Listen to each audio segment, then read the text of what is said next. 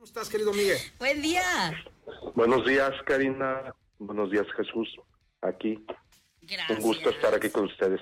Miguel Iguadare sí le sabe, es investigador en temas de gastronomía, el- este, experto en cocinas regionales, eh, tiene además este, este feeling para entender y compartir la historia y la antropología, la sociología alimentaria y bueno, pues es uno de nuestros queridos amigos y colaboradores para que pueda platicarnos justamente de lo que está pasando alrededor de los platillos de cuaresma y no tienen que ser solo aburridas lentejas, que a mí me gusta mucho, pero no podemos comer lentejas todos los días, ¿verdad, Miguel? Miguel, Bueno, estamos contigo. Ah, muy bien. Oye, justamente hablábamos de que esta temporada podemos ir más allá de nuestro platito de lentejas y darle un poquito más de diversidad a nuestra gastronomía. Sí, bueno, tenemos la gran ventaja aquí en, en esta región, en San Luis, que mucha de nuestra gastronomía pues se ajusta muy bien a estas condiciones de la cuaresma, ¿no?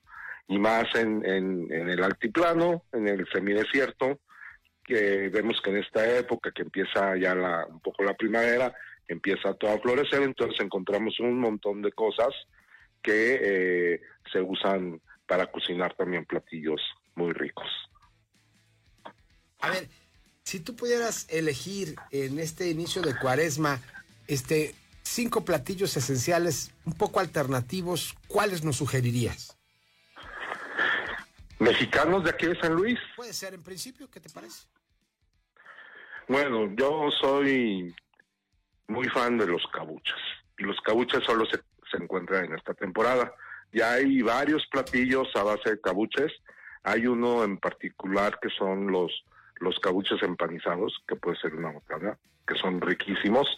En Charcas hay una cocinera que hace una cosa que se llama el pollo del desierto y hace gorditas con ese con ese guiso y el pollo del desierto no es más que cabuches cocidos y un poquito aplastados cocinados con chile con- y, y con comino y cuando tú lo ves sí parece una especie como de tinga de pollo y sabe muy muy rico pero básicamente son cabuches Oye, a ver, para la gente que todavía no conoce los cabuches o que no los ha probado, son estos capullitos de la flor de la biznaga que prácticamente se dan de manera natural solo en el estado, ¿eh?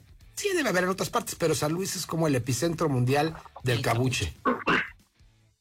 Sí, es el botón de la flor de la biznaga. Y bueno, la biznaga es una planta silvestre, no se puede cultivar. Entonces se hace una recolección de estos, de estos botones. Eh, en San Luis se acostumbra a comer cabuches. Hay otra variedad que, por ejemplo, en Querétaro se llama guamichi.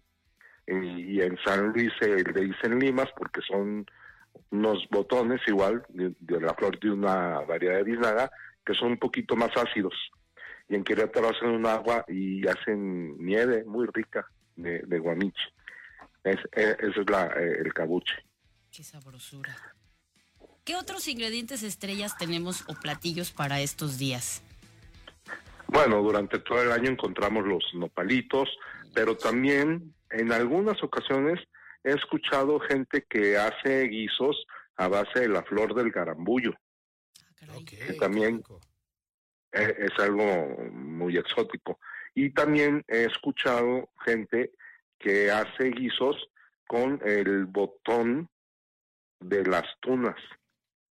Ah. Eh, las tunas, eh, bueno, la tuna florea, digo, la, el nopal florea eh, y se convierte en una tuna cuando, cuando sale esta flor y hay unas especies de tunitas muy chiquitas, esas las utilizan también para guisar. Sí, son cosas medio exóticas que no encuentras pues fácilmente en el mercado, ¿no? De todas maneras, pues hay un montón de cosas, como les decía, de cocina tradicional que se ajustan muy bien a, esta temporada. En particular, por ejemplo, los chiles rellenos, pero de un montón de cosas. A mí me gustan mucho los chiles rellenos de queso o de frijoles. Eh, pueden ser más que capeados, por si no te gusta que, se capeen, frían, pues pueden ser cubiertos con una eh, masa, puede ser más hojaldrada y, y horneada, ¿no? Saben deliciosos así. y le damos un giro a un platillo este que es tradicional de nuestra cocina. Exactamente, y me acaban de pasar también una receta, se llama verde de garbanzo. Eh, es básicamente un platillo a base de, garbanzos, pero son garbanzos frescos y también no mucha gente lo suele consumir. El garbanzo tiene una especie de cascarita cuando se cosecha y el garbanzo que no está seco es verde.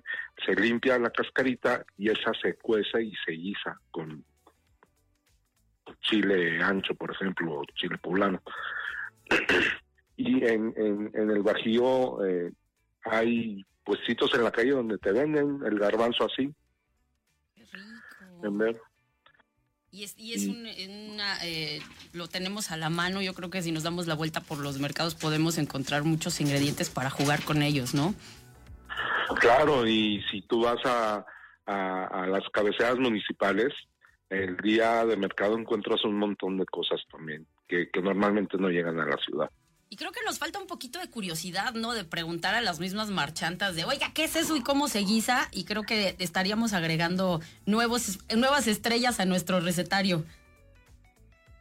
Claro, y, no solamente de ingredientes principales, sino también hierbas. El desierto produce un montón de plantas que pueden ser utilizadas para la cocina. Perfecto. Qué delicioso. Pues está la voz del experto, querido Miguel. A ver, ya, y en el panorama internacional rápido nada más, porque ya fuimos abriendo, ¿no? De San Luis a México y ahora al mundo. ¿Qué otras alternativas podemos eh, sugerirle a nuestra audiencia para comer muy sabroso en cuaresma?